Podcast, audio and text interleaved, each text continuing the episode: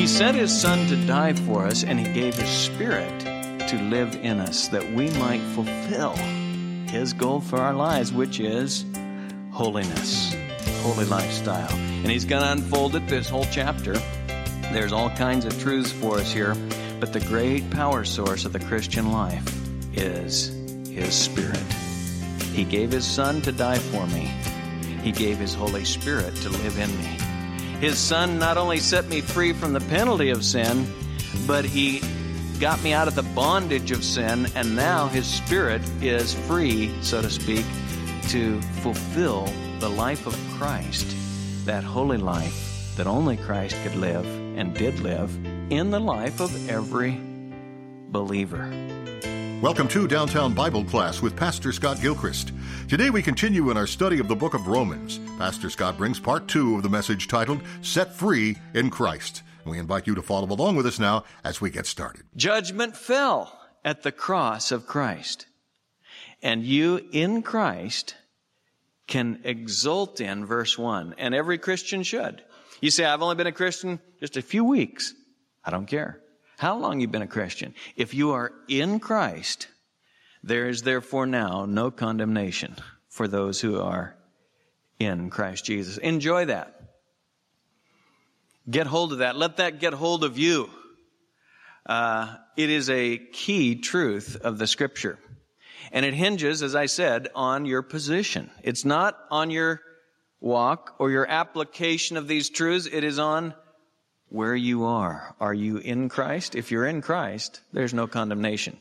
You remember, uh, the Bible speaks of a variety of ways. I think of how it speaks of us being clothed in His righteousness. Our old clothing was our sin. We were in sin, but we are now clothed in the righteousness of Christ. And I think of that parable Jesus told about the wedding and how they went out and gathered the people in finally to get to the wedding. And then the king came in and he looked at the one fellow that was in the wedding hanging around with the wedding guests, but he wasn't dressed right. He wasn't dressed for the wedding. How is it that you got in here without wedding clothes? And you remember the man was speechless. There's a lot of people hanging around Christianity. Look like Christians maybe, hang around with Christians, but they're not clothed in the righteousness of Christ. There is only one way to stand in verse 1, and that's to be in Christ. If you're not in Christ, if you're not clothed in His righteousness, one day you'll be speechless when you stand before God. And He sees you and He sees right through all the facades and He sees right in and He sees that you are in your sin. But if your faith, if your trust is in Jesus Christ, you are in Christ and no one can point a finger at you. Think about it. I mean, there is an accuser. You know, Satan is called in, Re- in Revelation 12, he is called the accuser of the brethren. And I know that since you got up this morning, no doubt, he's worked on you. He works on me. He accuses us and he brings up and he resurrects old sin and guilt. But verse 1 says, he has no audience with God.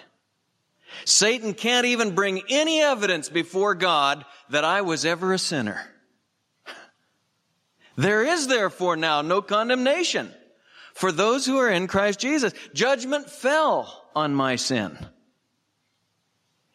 God judged Jesus Christ for my sin. And no one can produce any evidence before God of my sin. Their sins and their lawless deeds I will remember no more, the scripture says. Isn't that good to know?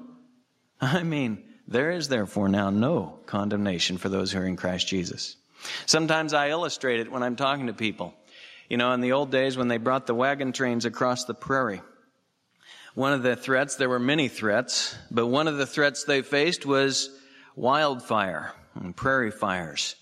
And the story is told of a wagon train coming across out there where they could go nowhere. They was just out there where everywhere, everywhere you looked is all just prairie and they saw this tremendous prairie fire headed their way and the wind driving it toward them and there was no escape.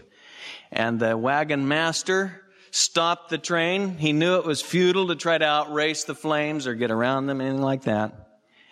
And he stopped everybody and just stopped them in their tracks. And then soon they saw and they said, What is he doing? And he was over on the other side. As they saw the flames, they were occupied with the flames over here.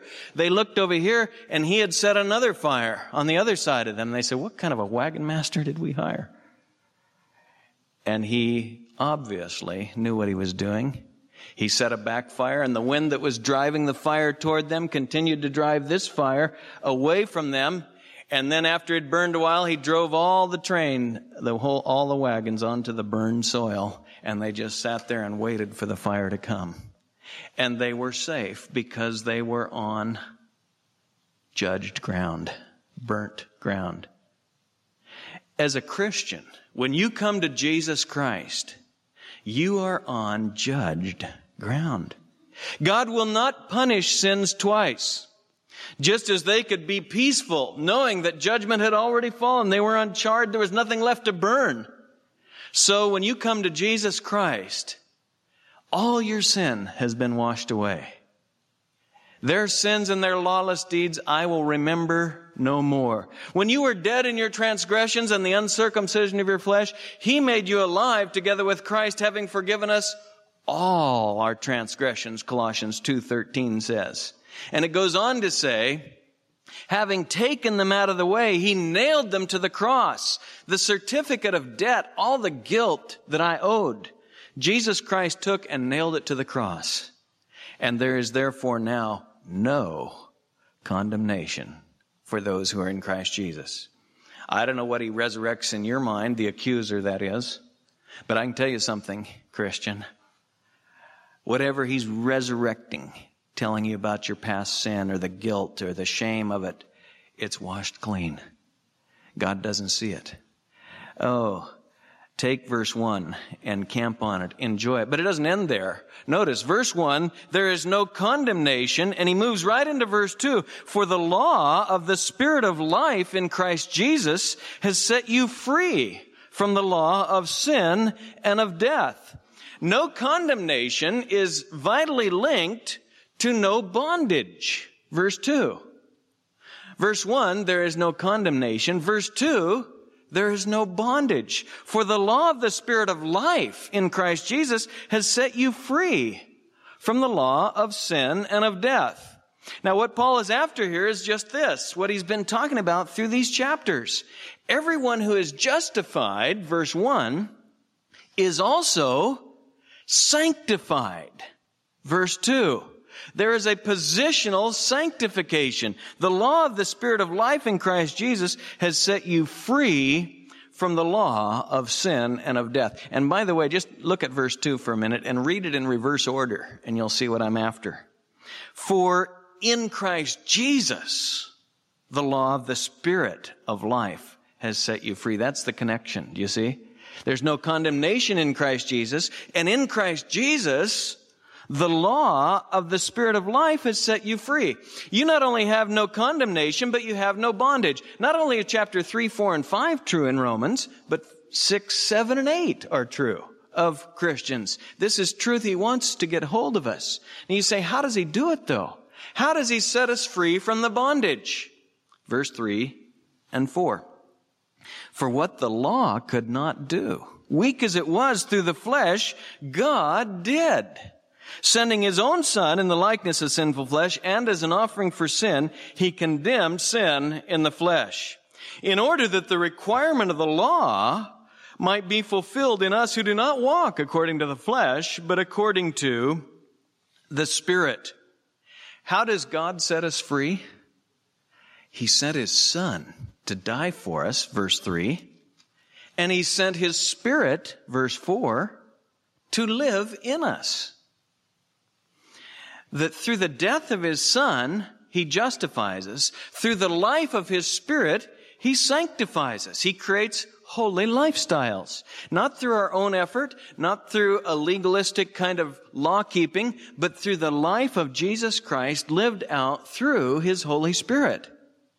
Now, just remember that. In fact, uh, I find that Christians spend a lot of time, and I think we should.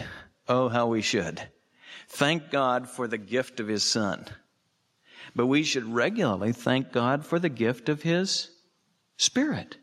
Jesus said, I didn't leave you as orphans. I'm leaving, but I'm not going to leave you as orphans. I'm going to ask the Father, and He will give you another one. In fact, it's to your advantage that I go away. Remember He said that? Because if I don't go, He won't come. And until God the Son went back to heaven, God the Spirit didn't come till the day of Pentecost, you remember?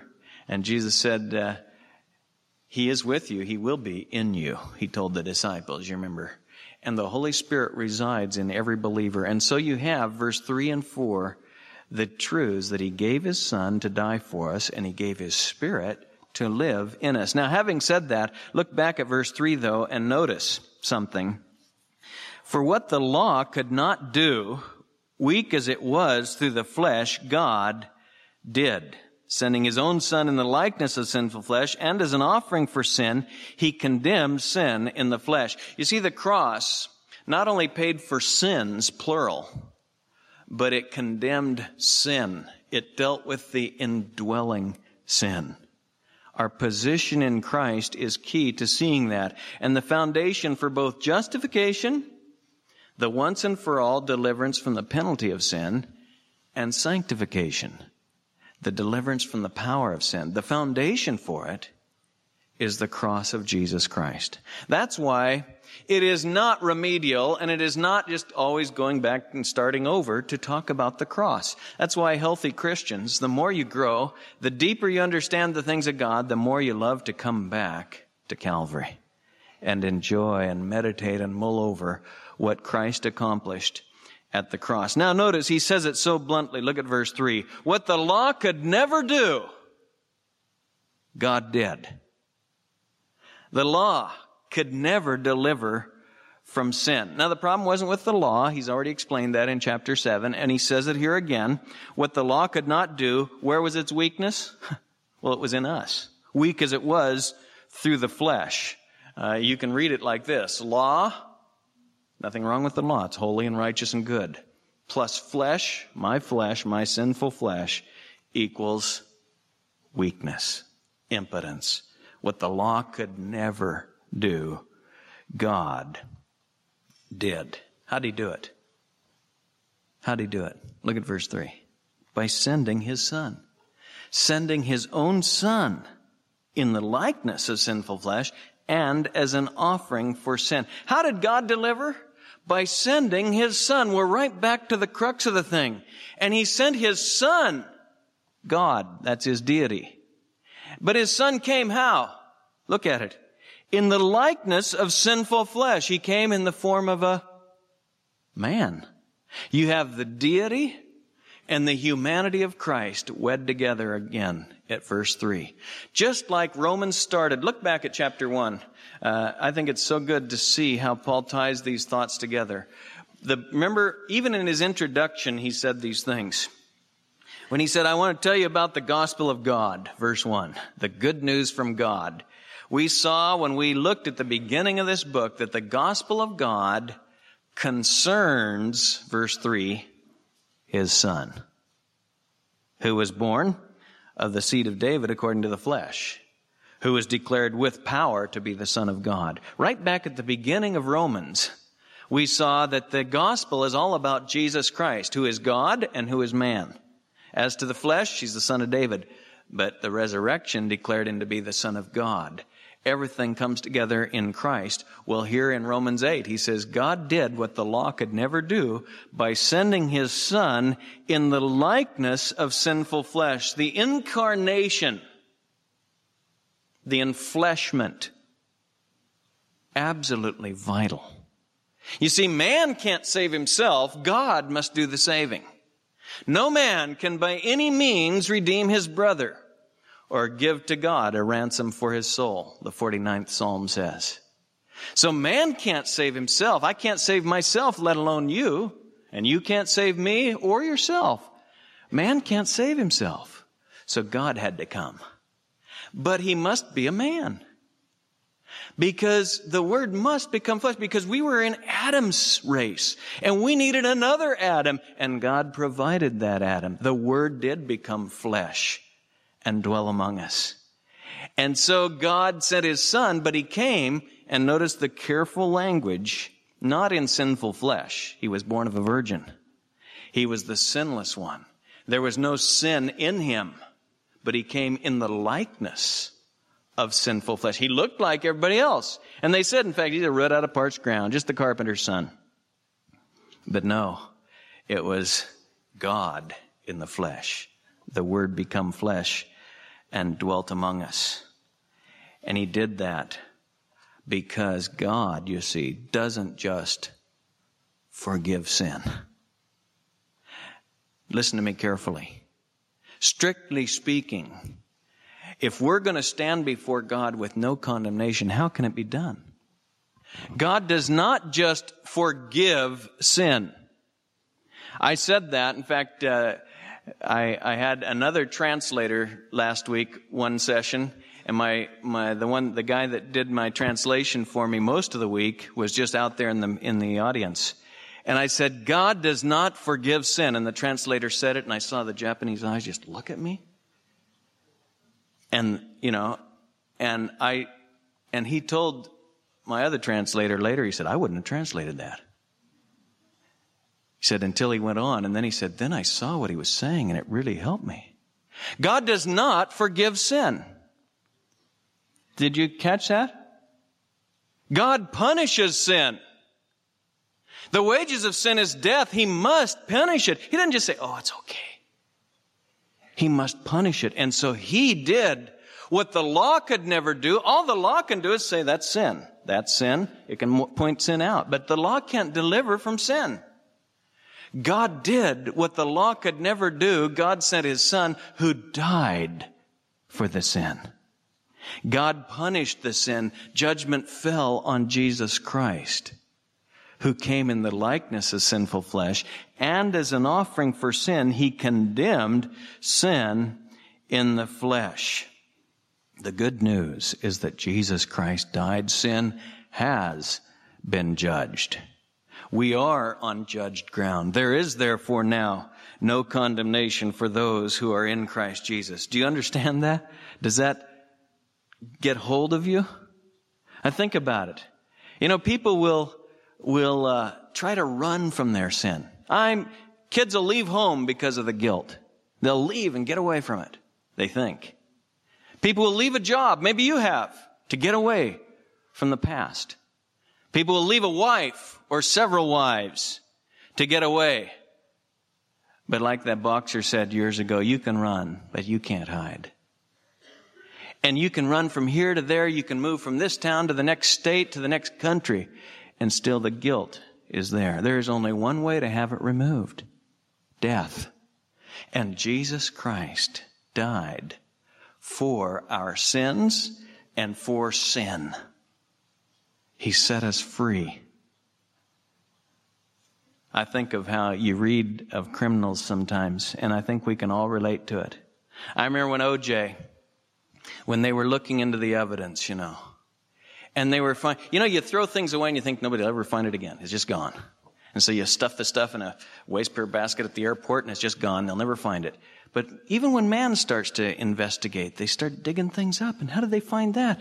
And they even got the tank at the airport in Chicago that the lavatory of the airplane went into. And remember they, and the evidence started to come back and I thought how, how man even can find these things. And our sin comes back to haunt us and the guilt. There's no escape. You can run, but there's no hiding from the almighty eyes of God, except He provided one who will take your sin. And the Bible says He put it as far as the east is from the west. He put it all of them behind his back, Isaiah says in Isaiah 38. It's a picture of God putting our sin where he can't see it. God did that for us in Christ Jesus. No wonder Christians praise God and enjoy what he says here in these three verses. Yes, thou wilt cast all their sins, Micah writes, into the depths of the sea. God took our sin and put it on his son. Not only did he set us free from the condemnation of it, but he sets us free now to, notice, look at the next phrase, verse 4. In order that the requirement of the law might be fulfilled in us, who do not walk according to the flesh, but according to the Spirit. We've come full circle now. And you come to the purpose clause. In order that. You see, Paul's saying, we have full deliverance. Not so that we might sin. He already dealt with that in chapter 6. Not so that we can put ourselves back under the law and try to do our very best. Chapter 7. No in order that the requirement of the law, which was what? Holiness, a holy lifestyle. In order that the requirement of the law might be fulfilled in us, who do not walk according to our own strength, but according to the Spirit. He sent His Son to die for us, and He gave His Spirit to live in us, that we might fulfill His goal for our lives, which is holiness holy lifestyle. He saved us, He justified us, and He sanctifies us in the power of the Holy Spirit that we might live lives pleasing to Him. And He's going to unfold it this whole chapter. There's all kinds of truths for us here, but the great power source of the Christian life is His Spirit. He gave His Son to die for me. He gave His Holy Spirit to live in me. His son not only set me free from the penalty of sin, but he got me out of the bondage of sin, and now his spirit is free, so to speak, to fulfill the life of Christ, that holy life that only Christ could live and did live in the life of every believer. Justification, if you put it in theological terms, always leads to sanctification. I know there's a lot of Christianity around, and there's always been, that says that really there's no difference in your life and the life of the unsaved. That you just, you've just got kind of some fire insurance policy for later on. You just believe these truths and then you'll be fine. But no, Christianity, biblical Christianity, is salvation, deliverance. And so Jesus Christ not only takes care of the penalty of my sin, but He gives me power to have victory over the power of sin. Not perfectly. Chapter 7 still here. And he said, on the one hand, with my law of my mind, I serve God, and on the other hand, with my flesh, I, I find that, but that's not the norm. That's, yes, it's going to be a constant till we get home, but the norm of the Christian life can be walking in the Spirit, enjoying the fruit of the Spirit, and fulfilling the requirement of the law holy lives. You shall be holy, for I am holy, the scripture says. And as Christians today, we stand, like Jesus said in his analogy, He's the vine, we're the branches, and if we'll abide in Him, He will live His life in and through us. Christ does live in and through His children, and they do indeed bear fruit to God.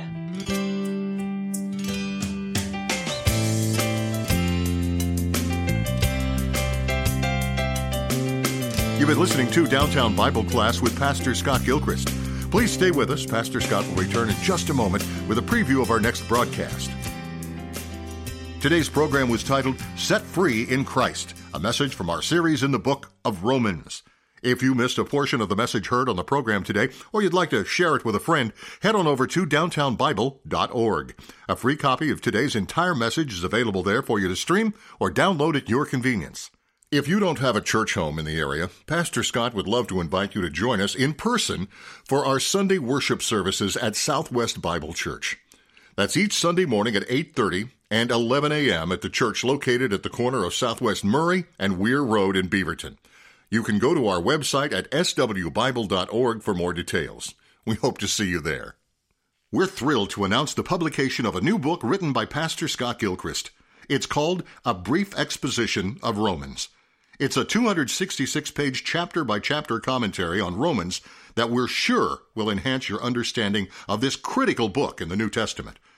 The book is available online at Amazon, Barnes & Noble, and most other online booksellers. But during our study of Romans, we'd like to send you a copy as a thank you for a gift of any amount to the ministry of Downtown Bible.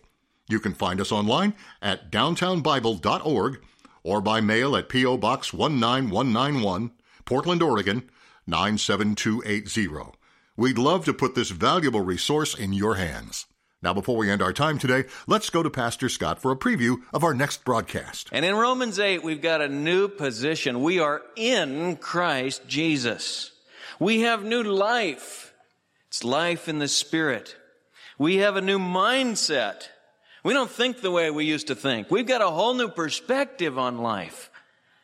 We've got a new hope. And it's a certain hope. We know that God causes all things to work together for good to those who love Him. That alone is enough to just stop and say, what more do we need to know if we know that much? And we do. We've got uh, new help. We don't know how to pray as we ought to, but the Holy Spirit intercedes for us, he says in this chapter. And we've got new security. I mean, nothing and no one can separate us from Him. Join us again next time as we continue our series through the book of Romans. Pastor Scott brings the first of a seven part message titled Life in the Spirit.